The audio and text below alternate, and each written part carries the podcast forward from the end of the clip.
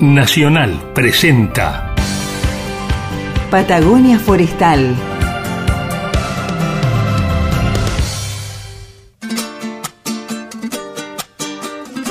Patagonia Forestal, un espacio de encuentro y diálogo para compartir saberes y miradas. Se suma un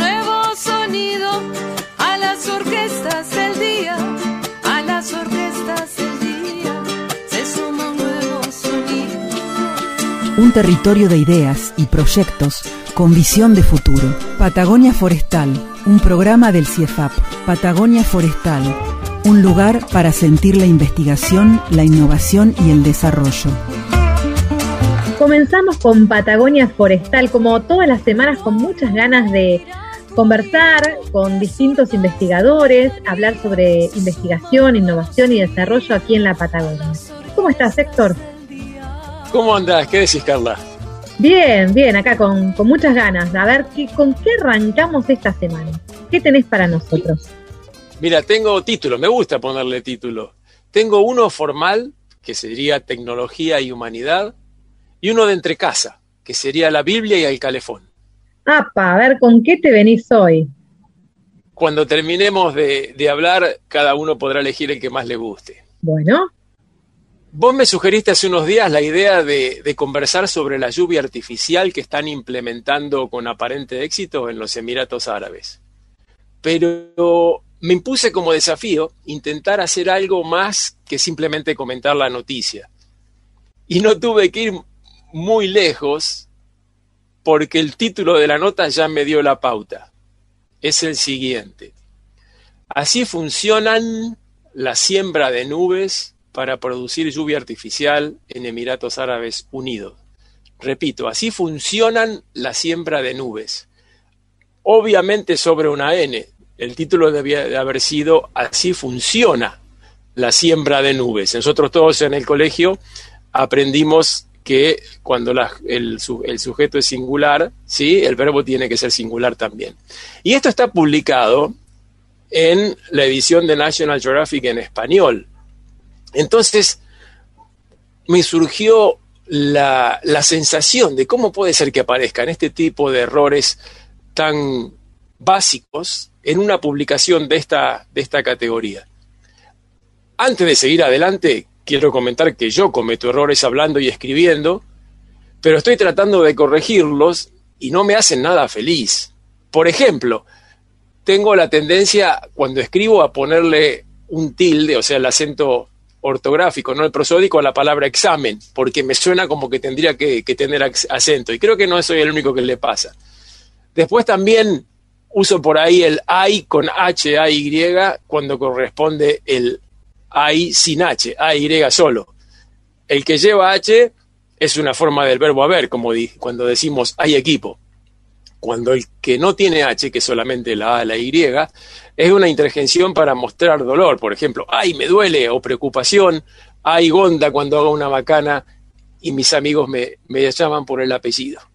Otras cosas que suelo, que suelo hacer mal es decir apriete en vez de apriete, o primer en lugar de primero cuando corresponde, que son viejos malos usos que uno ha adquirido durante la infancia y la juventud y que cuesta, cuesta corregirlos.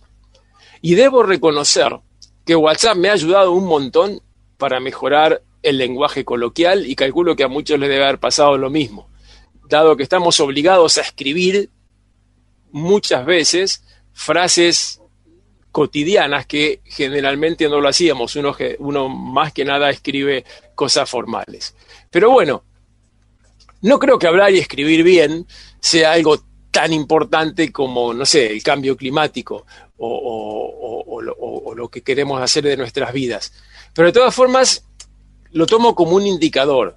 O sea, tengo la sensación de que con los años probablemente hemos ganado como sociedad espontaneidad y naturalidad en las últimas décadas, dejando de lado muchos prejuicios, pero también creo que estamos en alguna manera, de alguna forma, siendo un poco más chabacanos. Y se me ocurrió esta palabra y me encantó y la busqué, busqué el significado de la, de la RAE, la Real Academia Española, y dice que es grosero, ordinario o de mal gusto. De paso, buscando esta información, me enteré que en México grosero también es un árbol frutal, de tronco robusto, corteza marrón rojiza, etcétera, etcétera, muy, muy interesante. Que es una de las maravillas de, de esta época, el, tener la posibilidad de encontrar toda la información a mano en Internet o la web. Pero bueno, eh, te cuento que no soy la primera persona que mezcla temas aparentes muy distintos. ¿no? Empecé a hablar de, la lluvia artificial en los Emiratos Árabes y ahora estoy hablando de la gramática y de cómo hemos, cómo ha devenido los cambios en la sociedad en cuanto a, a los cuidados que tenemos con, con, las cosas cotidianas. Pero en 1978, el historiador de ciencia inglés James Burke grabó un programa de televisión para la BBC que se llamó Connections y se siguió emitiendo durante varios años incluso en la Argentina. Lo tengo muy presente que en sus capítulos James comenzaba hablando de dos cosas aparentemente muy distintas, digamos un elefante y un alfiler. Y durante el desarrollo del mismo presentaba tantos argumentos sobre los aspectos que tenían en común que una vez transcurrida la hora te quedabas con la sensación de que ambos elementos eran prácticamente lo, lo mismo siempre me pareció un programa sumamente inteligente y entretenido. ¿Por qué te cuento esto? Porque en cierta manera hoy creo que estoy haciendo algo parecido, ya que te estoy planteando dos temas que aparentemente no tienen nada que ver, como te decía recién, la lluvia artificial y la falta de cuidado en, la redacción. ¿Me podrías, por ahí se te va a pasar por la cabeza o me te va a dar ganas de decirme, Gonda, ¿qué tomaste? O, o los chicos dirían, ¿qué te pasa? ¿Estás fumado? ¿De qué nos estará bueno, hablando Gonda hoy? tal cual, ¿qué le pasó? No, debe andar, debe andar medio mal. Bueno, pero como no tengo una hora para desarrollar mi idea como en el programa este, este inglés, eh, resumo lo que quiero comentar diciendo que el avance de la tecnología está siendo acompañado por una relajación respecto de, de la forma, los modos y la estética. Y esto se debe en parte a que confiamos o queremos convencernos que la tecnología puede hacerlo, puede hacerlo todo. Fíjate que para poder provocar, provocar la lluvia de manera artificial es necesario que haya humedad en el aire. Y los correctores de texto pueden detectar sin problema los errores ortográficos, pero es prácticamente imposible que puedan percibir problemas idiomáticos o de redacción. Por lo tanto, en ambos casos, hay un punto en que la tecnología no es suficiente, ya sea porque depende del movimiento de los gases en la atmósfera o del involucramiento del hombre para completar el accionar de los correctores de texto. Maravilloso, Héctor. La verdad que todo empezó con la siembra de nubes y mirá dónde nos llevaste, eh, analizar un poco ¿no? el uso del lenguaje y ahora cuando la escuchemos a María del Carmen en próximos programas, seguramente vamos a estar pensando en las nubes y en la gramática y en cómo expresamos ¿no? Esta, estas cuestiones eh, acerca de la, de, la, de la, vinculación de la ciencia y la tecnología en nuestra vida. Uh -huh. Maravilloso. Qué divertido. Bueno, muchas gracias por compartir con nosotros. La audiencia seguramente debe estar todavía pensando qué tienen que ver las nubes, los elefantes y, y los diccionarios y la Real Academia pero bueno, esto es Patagonia y la, Forestal. Y creo que la próxima vez, antes de darme una idea, lo vas a pensar dos veces. Diez veces. Esto es Patagonia Forestal. Aquí con Héctor Gonda y Carla Novak arrancamos el programa de esta semana. Bienvenidos. Quédese, quédese con nosotros. ¿Qué haces los jueves de 18 a 19 horas? Escucha el programa Patagonia Forestal. Patagonia Diálogo Forestal. de Saberes. Patagonia Forestal, el programa del CIEFAP.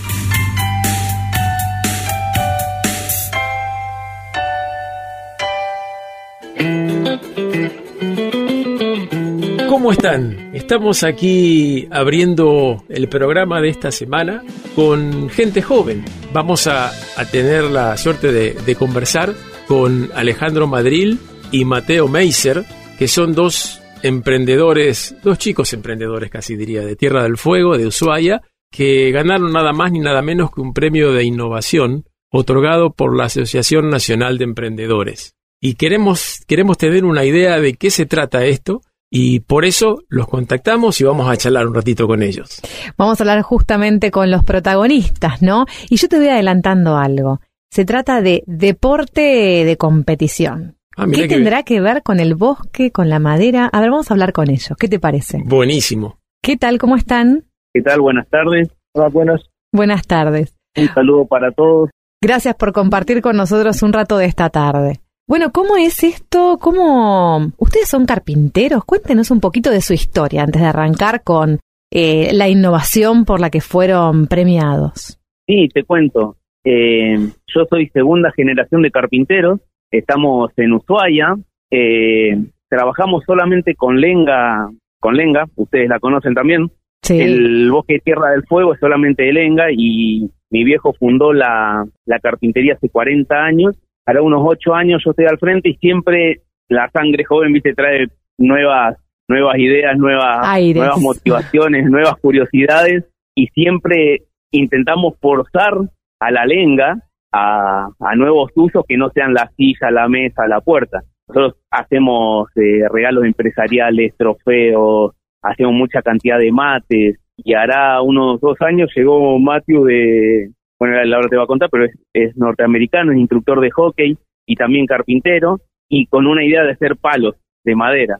Y nosotros que somos curiosos en el taller dijimos, ¿por qué no? Y ahí Ah. arrancamos a hacer, a hacer palos de hockey de hielo y roller. Igual ya estamos desarrollando otros de patín, tratando de hacerlos de pista. Uh, qué bueno. Bueno, y, y encontramos en la lenga propiedades que nosotros ya conocíamos y con el palo de hockey lo llevamos muchísimo más al extremo porque tiene que tener flexibilidad, ser flexible, ser resistente, ser aguantarse los golpes. Eh, bueno, y de vuelta, ahora, ahora Mateo te va a contar Justamente. encontró él conociendo los palos. Justamente. Matthew, una consulta.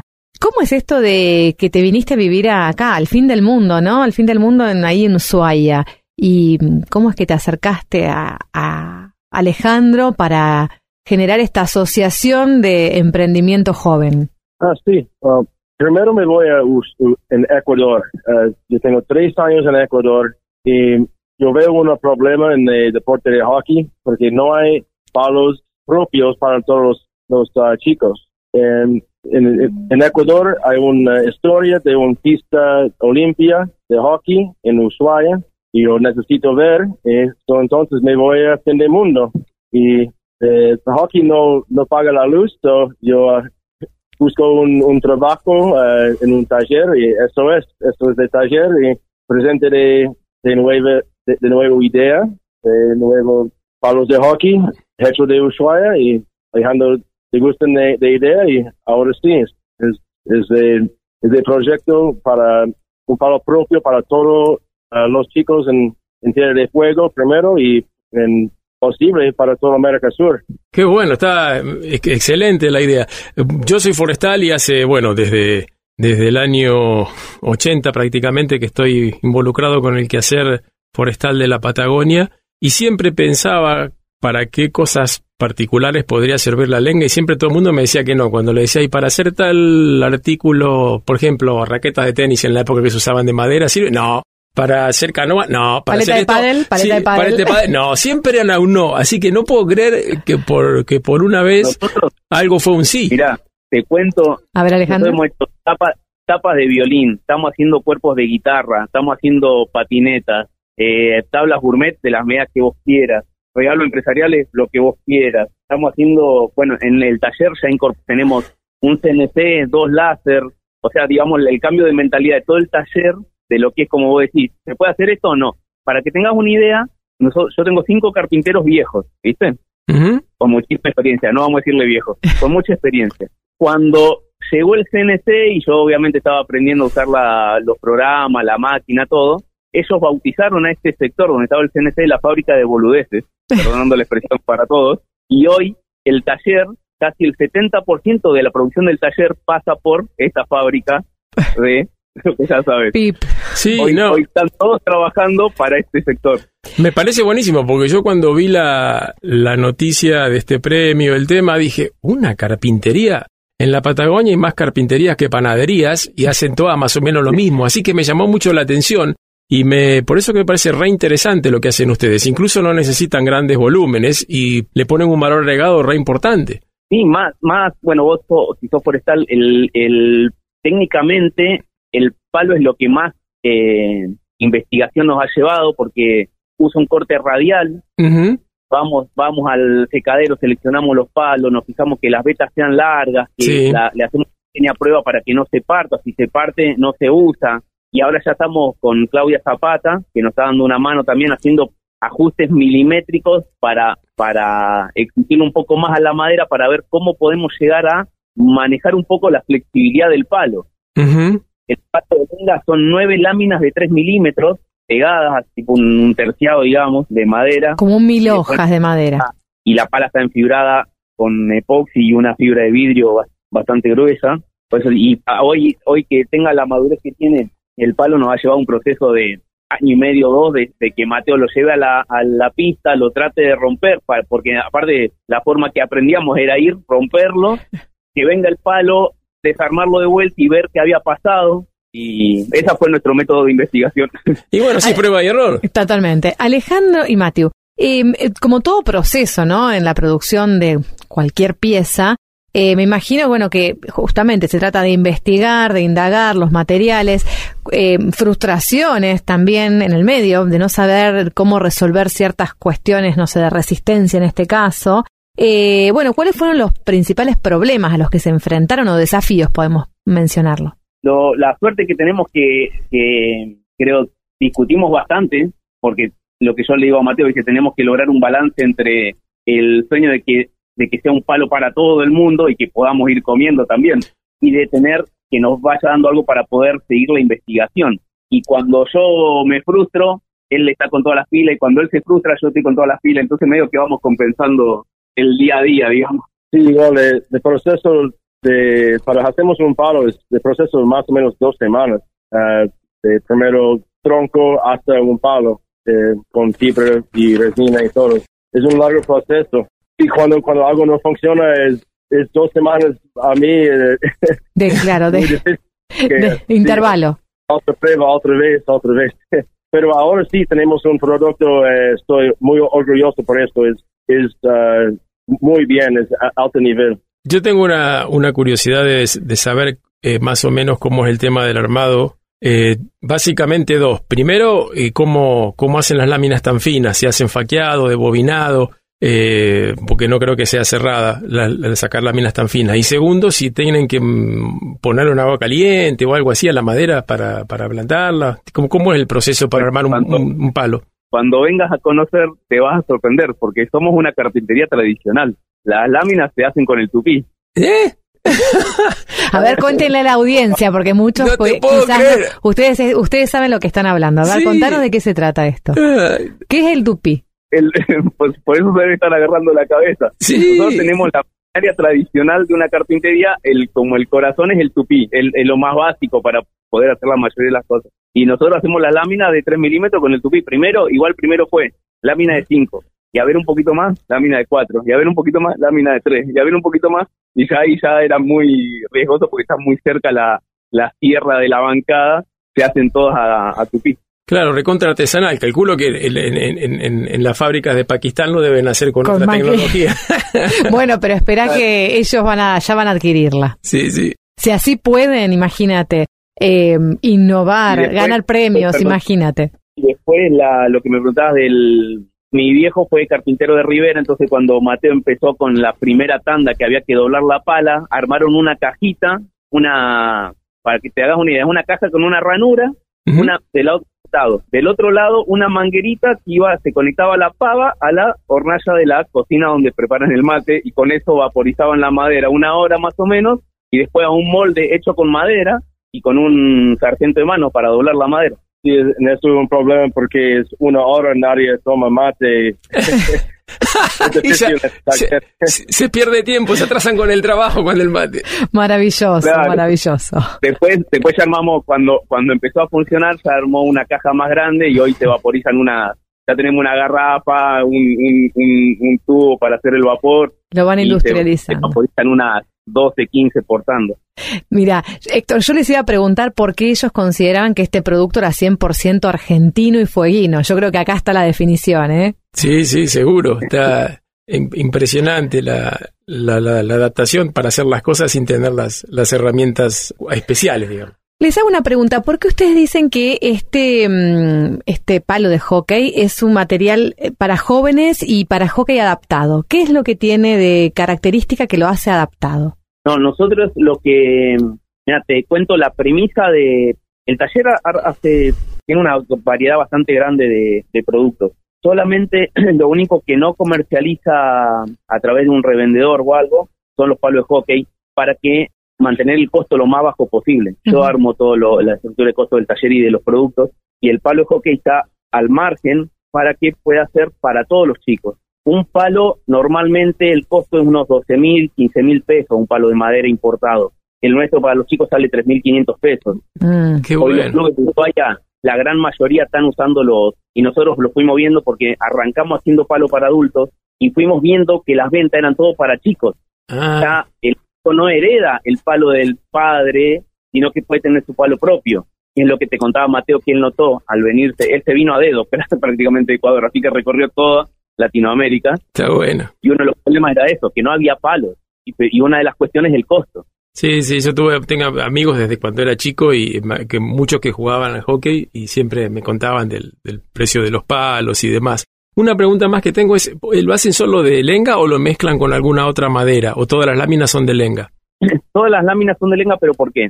Tierra del Fuego tiene un, un- una ley, un, un régimen aduanero especial. Y lo único que nosotros podemos llegar a sacar con certificado de origen es si el producto es 100% madera. Correcto. Eso ya, ya, ya comprado el epoxi y la fibra de vidrio y eso ya, ya estaría sobre lo sobre el límite de lo que nosotros podemos agregar de material extra zona. Claro. Está bueno, está claro. Detrás de toda innovación hay un lado B de solidaridad. Y yo hoy estaba leyendo en la red social, en Facebook, tienen- van contando, muestran fotos, videos, es- eh, se los recomiendo para que después los oyentes entren.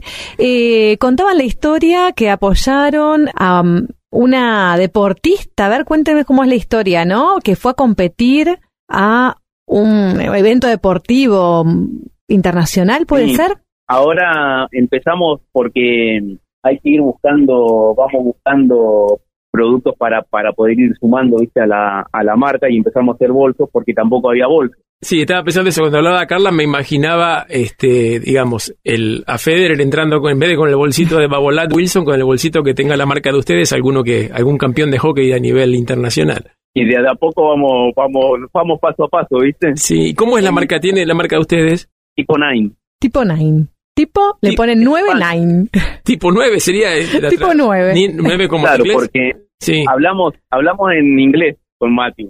Y en, cuando él llegó, bueno, él cambió para él y yo estaba pasando por un momento complicado en mi vida, así que trabajamos todo el día. Y llegó el sábado mañana en inglés, en inglés, ¿viste? Mañana a, la, mañana a las 8, porque entramos a las 8 al taller. Tipo Nine. No, no, no. Mañana a las 8, no, tomorrow is Sunday, tipo 9. Y ahí le quedó la parte. Muy lindo. Está buenísimo, está buenísimo. Eh, Y aparte, justo tiene nueve láminas el palo, tiene un montón Ah, de muchas coincidencias. muy lindo, muy Claro. lindo. Bueno, acá ellos usan una frase de Galeano, mucha gente pequeña en lugares pequeños haciendo cosas pequeñas que pueden cambiar el mundo. Para cerrar esta nota, ¿qué les parece si cada uno puede definir qué es la madera de lenga para ustedes? es muy importante eh, para mí porque yo pruebo palos de hockey en, en todos, todos lados de, de América Sur y nada, una madera funciona bien para mí. Y por suerte, por fin, en el fin del mundo, hay una madera que funciona muy bien para, para hacemos este proyecto. Y a mí, Lenga es, es, un, es un sueño, es, es perfecto, es muy lindo, flexible, duro y para mí es eso es. yo no quiero usar una otra madera Muy este lindo. proyecto. Para vos, Alejandro, Bueno, y yo nací, yo, hijo de carpintero, yo nací adentro de la carpintería y, y poder ver, como decía compañero, que te dicen, che, esto no se puede hacer con lenga. Y yo quiero saber en realidad cómo puedo hacerlo. Claro. Todo veo en la madera y, y cada cosa que yo le he pedido que, que sea la madera, lo ha logrado, la lenga, lo ha logrado. Como te decía, nosotros hacemos de todo y cada vez, cada vez, cada día nos, me sorprendo más de todo lo que se le puede pedir. Y en general ahora no digo, uh, esto no se podrá, me pregunto, ¿cómo puedo hacer esto? Es, es como un- una plastilina para mí. qué lindo. Bueno, gracias por compartir con nosotros un poquito de esta historia. Da ganas de, de ponerse a innovar, ¿no, Héctor? Sí, muy interesante y, y mucha, mucha energía juvenil. Positiva. Sí. Gracias Alejandro, gracias Matthew. Los esperamos en próximos programas para que sigan compartiéndonos y a la audiencia les vamos a compartir ahí eh, el desarrollo de tipo 9. Muchísimas gracias. Muchas gracias, un saludo desde acá. Bueno, hasta la próxima. Hasta la próxima. Seguimos entonces con este programa que, la verdad, arranca muy bien, muy arriba. Sí, sí.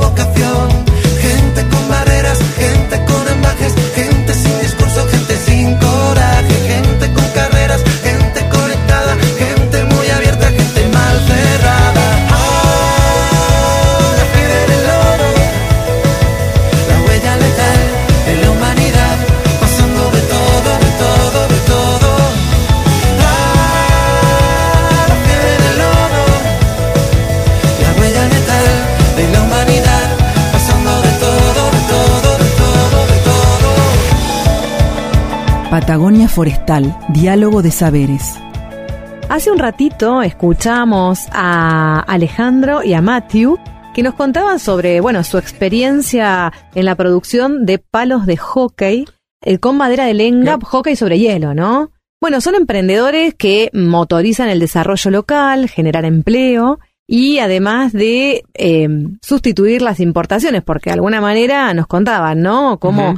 La producción además eh, la, generan aquí en el fin del mundo y además incentivan el deporte en los jóvenes, algo súper noble. Ahora vamos a conversar con la ingeniera Claudia Zapata. Ella, bueno, participa con frecuencia en el programa eh, y nos va a contar cómo fue el intercambio con estos jóvenes emprendedores para asistirlos técnicamente desde el área de tecnología de la madera del CIEFAP. Claudia, ¿cómo estás? Hola chicos, ¿cómo están? ¿Todo bien? muy bien. Muy bien, por suerte. Muy entusiasmados con esta historia. Me imagino que cuando eh, te llega a vos esta demanda debe haber sido novedoso, ¿no? En principio. Sí, en realidad eh, el contacto con ellos surge desde antes, eh, porque no sé si él habrá comentado que esto venía, la carpintería viene del padre y él hacía muebles. Entonces con nosotros surge el contacto este a través de los muebles cuando hicimos ese mobiliario escolar para Tierra del Fuego. Ah. Y ahí yo empiezo a tener contacto con ellos por, por ese proyecto. Y después empiezo a ver de que él, que es la parte joven, digamos, de la empresa, Sí, así lo dijo. empieza como, como a aportar otras ideas en hacer otro tipo de cosas, otro tipo de productos con la madera y no solo basarse eh, en lo que eran los muebles y para aprovechar mejor el recurso.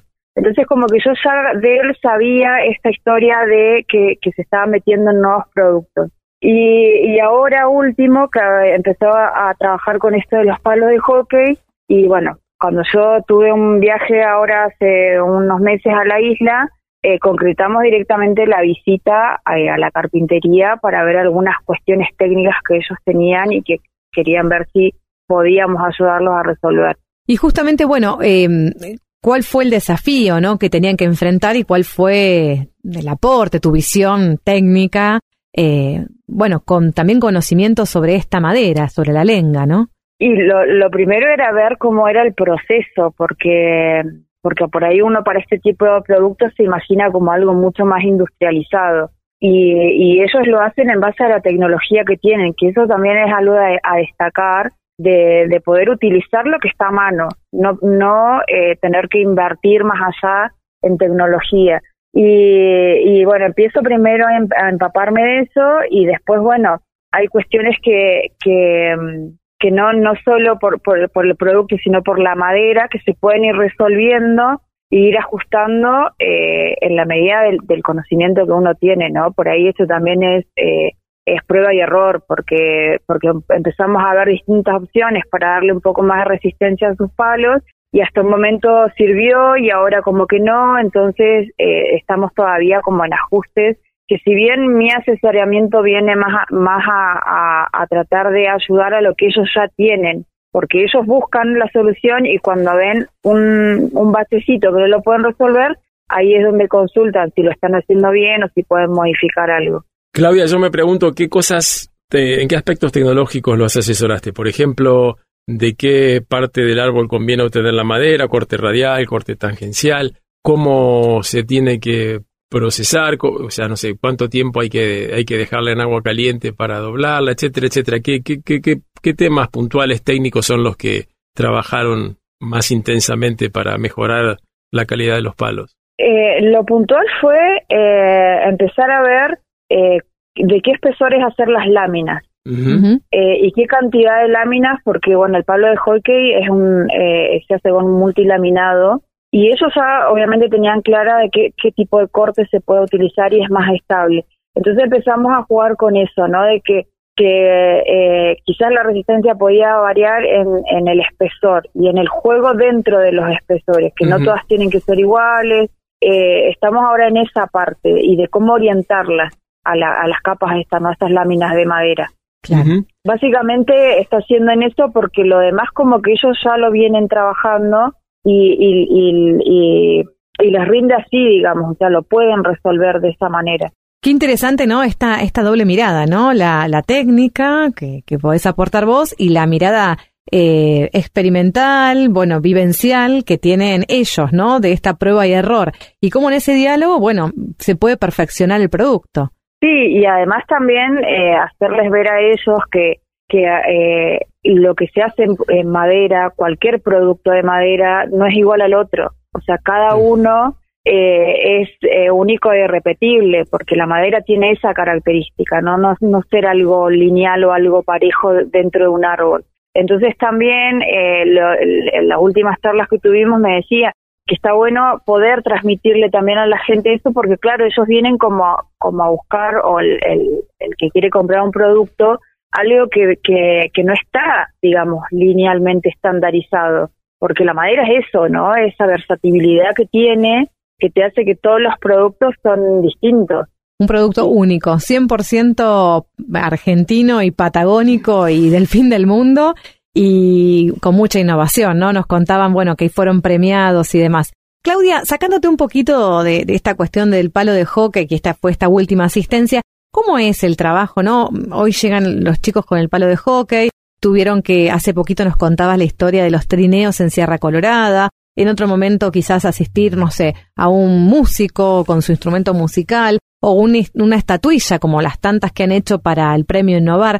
Eh, ¿Cuáles son los desafíos que se plantean, bueno, con tanta variedad de innovaciones o de requerimientos? Eh, en realidad siempre siempre es un desafío, ¿no? Cada cosa que, que te traen, eh, cada, cada eh, idea a, y cada problema a resolver es, un desafío porque son todos productos distintos y, eso creo que es lo lindo de, de, poder trabajar con la madera, ¿no? De que puedes hacer una infinidad de productos y siempre te sorprenden, con, con nuevas cosas. Y, y lo más lindo eh, eh, para mí de, de, lo que hago es eso, ¿no? De poder pasar de un, de, de, tener esta capacidad de moverme en una gama amplia de, de, de, productos y de problemas y de, y de siempre estar buscando nuevas ideas para poder ayudar a cada uno de estos eh, emprendedores eh, que, que necesitan resol resolver cuestiones particulares de cada uno de sus productos. Exacto. Hace un ratito, Héctor, la escuchaba a Claudia que decía, empezamos a jugar, empezamos a jugar, como que la creatividad no es la base para, bueno, para el punto inicial, ¿no? Para innovar, para aprender y demás. ¿Es así, Claudia? Sí, claramente. Eh, muchos lo toman como que, como que eh, hacer y es prueba y error. Para mí es como un juego, es como estar buscando siempre algo distinto que le puede sumar, eh, o, por, o por lo menos yo lo tomo así, no lo tomo como algo eh, quizás negativo si, se, si, hay, si hay algo que no funciona, no, me parece que, que es eso de ese dinamismo que tiene el, el trabajo en sí. Se te nota apasionada. Gracias, Claudia, por compartir con nosotros esta experiencia y vamos a seguir conversando. Sí, veremos con qué nuevo producto se aparece alguien dentro de un tiempito. ¿Con qué nos sorprende, Claudia?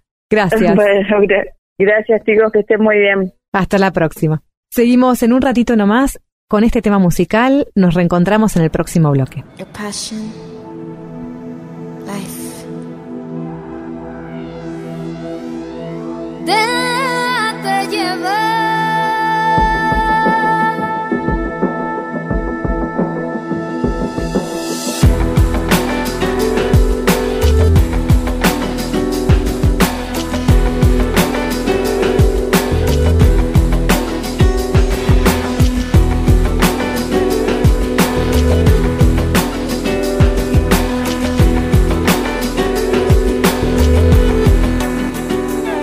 De esa pregunta que te haces sin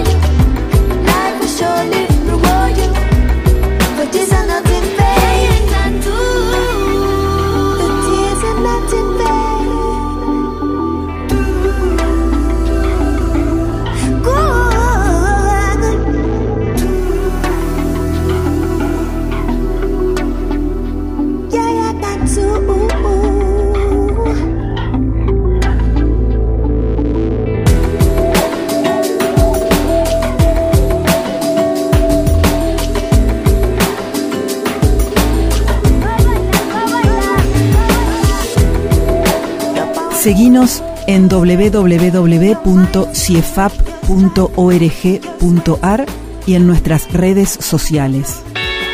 Vinculados. Asistencias técnicas del CIEFAP con voz en primera persona.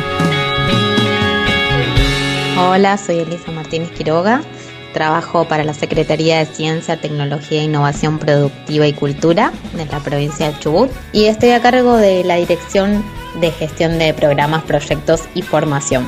El objetivo que tenemos desde la Secretaría es eh, formar recursos humanos calificados para la investigación en ciencia y tecnología desde el sector público, buscando el desarrollo de las áreas prioritarias. Las becas están destinadas a graduados universitarios que deseen iniciarse en la investigación científica y tecnológica y eh, a los postulantes que adeuden hasta seis materias de la carrera de grado al momento de realizar su solicitud de beca doctoral. Este año vamos a estar otorgando 10 becas doctorales a iniciarse en abril del 2022 durante 5 años. Los temas que se deben abordar para acceder a las becas tienen que ver con los lineamientos estratégicos de la provincia, donde se hizo un estudio de los principales núcleos productivos y donde se busca a través de los temas que elijan poder lograr algún aporte para la provincia. Este año se hizo énfasis en algunos temas como gobernanza y gestión de reservas de biosfera, el complejo forestal, turismo y educación,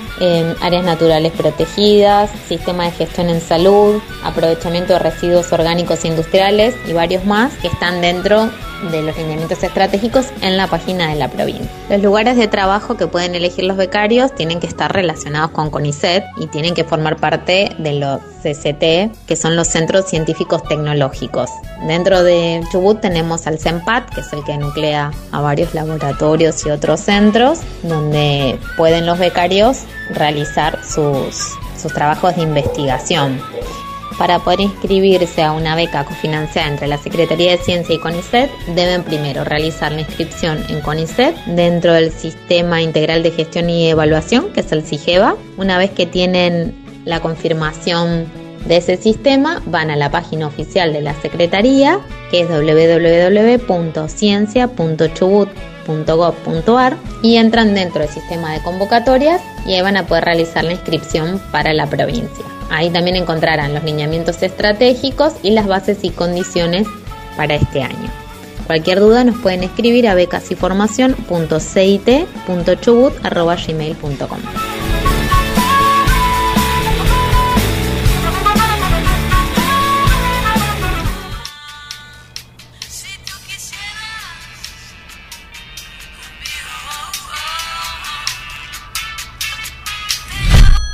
Son ellos, tráiganlos.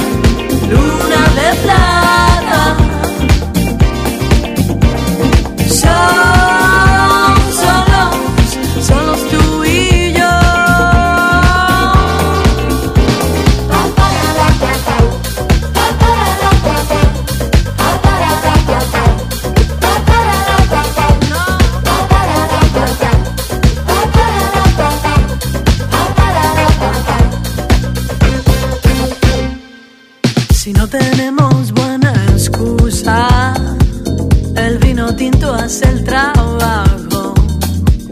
Hoy despidamos al pasado. ¿Y por qué no seguimos gozando?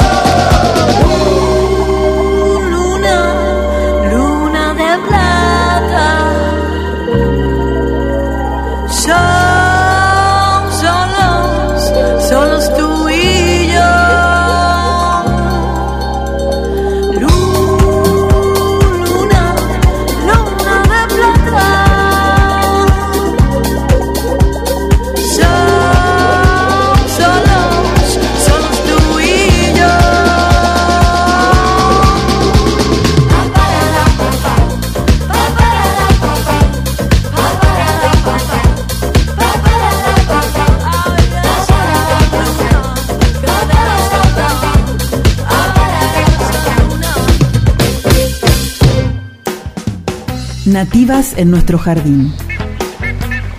Laura, Molle, Chapel, Paramela, Chacay, Espino Azul, Botón de Oro, Muticia, Cenecio.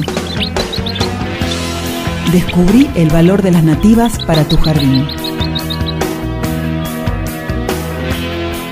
Estamos esta tarde con Marcela Godoy, que es la voz de Nativas en el Jardín. ¿Cómo estás, Marcela? Hola Carla, ¿cómo estás? Bien, con ganas de escuchar un poco a ver qué otras especies podemos llevar a nuestros jardines. ¿Qué trajiste para hoy? Mira, para hoy tengo una que es preciosa, que se llama Escalonia rubra. Es Ajá. el nombre científico y el nombre común es siete camisas. Ah, la tenía por siete camisas. Más de uno la debe tener ahí en algún rinconcito para, para embellecer, ¿no? Sí, tiene flores rojas en primavera, un ramillete de flores rojas, por eso se llama Escalonia rubra. Rubra se refiere al color rojo. Y Escalonia, eh, el nombre de un botánico español que fue discípulo de eh, otro botánico que se llamaba José Celestino Mutis, que fue contemporáneo de Linneo. Linneo fue un botánico muy famoso, uno, uno de los primeros botánicos que de- determinó y caracterizó un montón de plantas. Y este Linneo fue el primero en recolectar el género que se llama hoy en día Escalonia en Colombia y tiene 40 especies distintas o más en toda América del Sur. Y esta especie es nativa. Es nativa de los Andes sudamericanos. Tiene hojas verdes, verde oscuro permanentes, brillantes, y las flores eh, se quedan bastante tiempo en la planta, por eso es muy bonita y mu- mm, tiene mucho valor paisajístico, y tiene también un suave aroma a miel. Ah, qué Entonces lindo. atraída por los distintos insectos, las abejas. Eso que hablábamos, Sí. ¿no? De- del valor de estas especies, de tenerlas Sí. en nuestros espacios, nuestras casas. Claro. Eh, cómo atrae a estos insectos, abejas. Sí, a la fauna menor nativa que tenemos ¿no? acá en Patagonia. Requiere bastante luz solar, o sea, le gustan los lugares soleados, pero también se puede adaptar bien a, la, a algo de sombra. Y eh, se puede plantar como arbusto solitario o también como si fuera un, eh, un macizo formando grupos, Ujú. intercambiándolo con otra, eh, alternándolo con otra planta de algún otro color. Qué lindo. Queda muy bonita. ¿Sabes si requiere mucha agua? No, no requiere tanta agua. Todas estas plantas nativas, como son nativas de, del ecotono bosque-estepa, o sea, de la mezcla que hay entre la estepa y el bosque, o sea, de esa transición, no requieren tanta agua porque se pueden adaptar eh, bastante bien a la sequía. Ideal para irse de vacaciones y dejarlas ahí esperándonos, entonces. Sí, tal cual.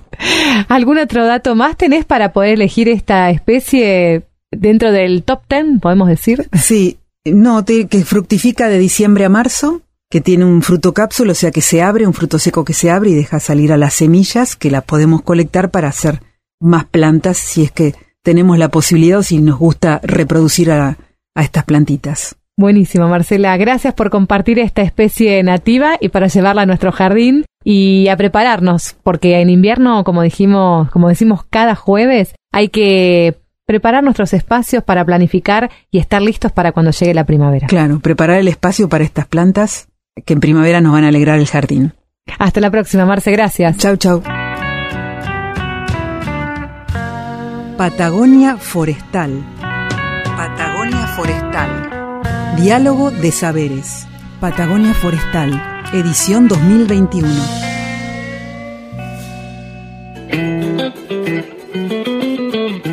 Llegamos al final de este programa, Héctor. Qué, qué gran programa. Hablamos de el valor de las maderas nativas, cómo la lenga se utiliza para los deportes extremos. Y bueno, la verdad que arrancamos el programa con estas ideas locas, cruzadas, connections, como decías vos, ¿no? Sí, creo que la originalidad de construir palos de hockey a partir de la lenga está bastante relacionada con lo- el comentario que hice al principio que parece medio traído de los pelos, pero que une, une dos cosas aparentemente distintas, pero que tienen algo en común. Claro que sí, Héctor. Y además, bueno, esto que también mencionabas, ¿no? Cómo detrás de toda producción científica y de innovación está el hombre, ¿no? No solo la tecnología, sino personas que lo hacen posible y donde la tecnología todavía no puede dar 100% de respuesta. Tal cual. Y eh, confiamos en que en siete días vamos a volver a encontrarnos y poder tener este, este momento de compartir con ustedes lo que es la ciencia, su aplicación y lo lindo que significa poder estar en este mundo que no es algo ajeno a nuestra vida cotidiana. Totalmente. Y aquí en Patagonia Forestal, diálogo de saberes, porque todas las voces son parte de esta producción. Gracias por estar con nosotros esta tarde. Nos encontramos en siete días.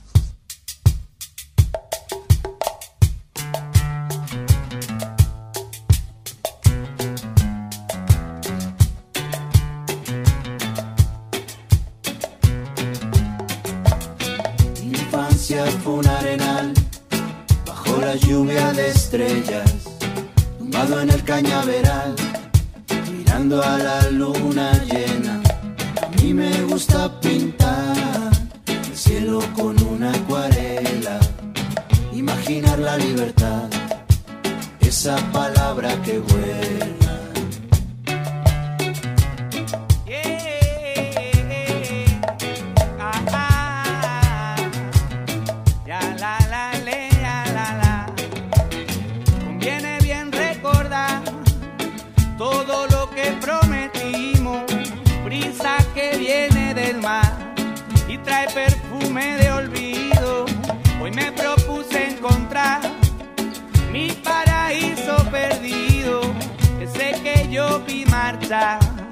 Con mis ojitos de niño ya.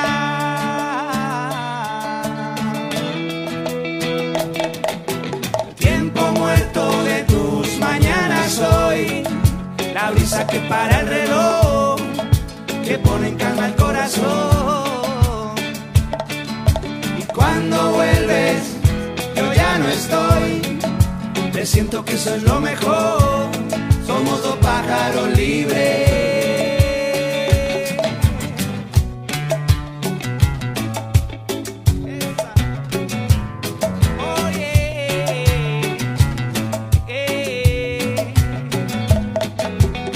Mi infancia fue un arenal bajo la lluvia de estrellas, tumbado en el cañaveral, mirando a la luna llena. A me gusta pintar cielo con una acuarela, imaginar la libertad, esa palabra que vuela.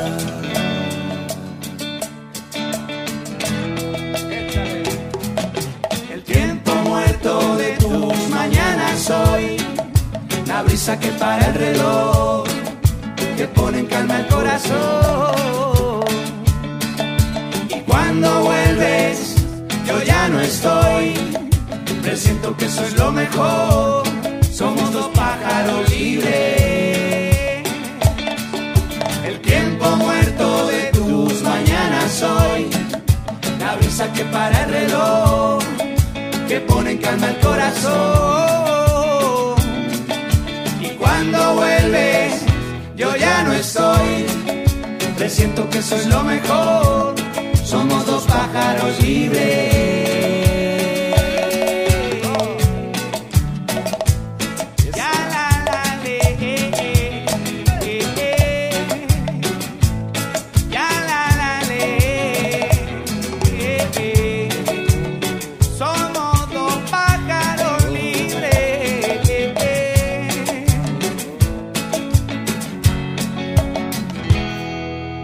Seguinos en nuestras redes sociales y escucha los podcasts de los programas.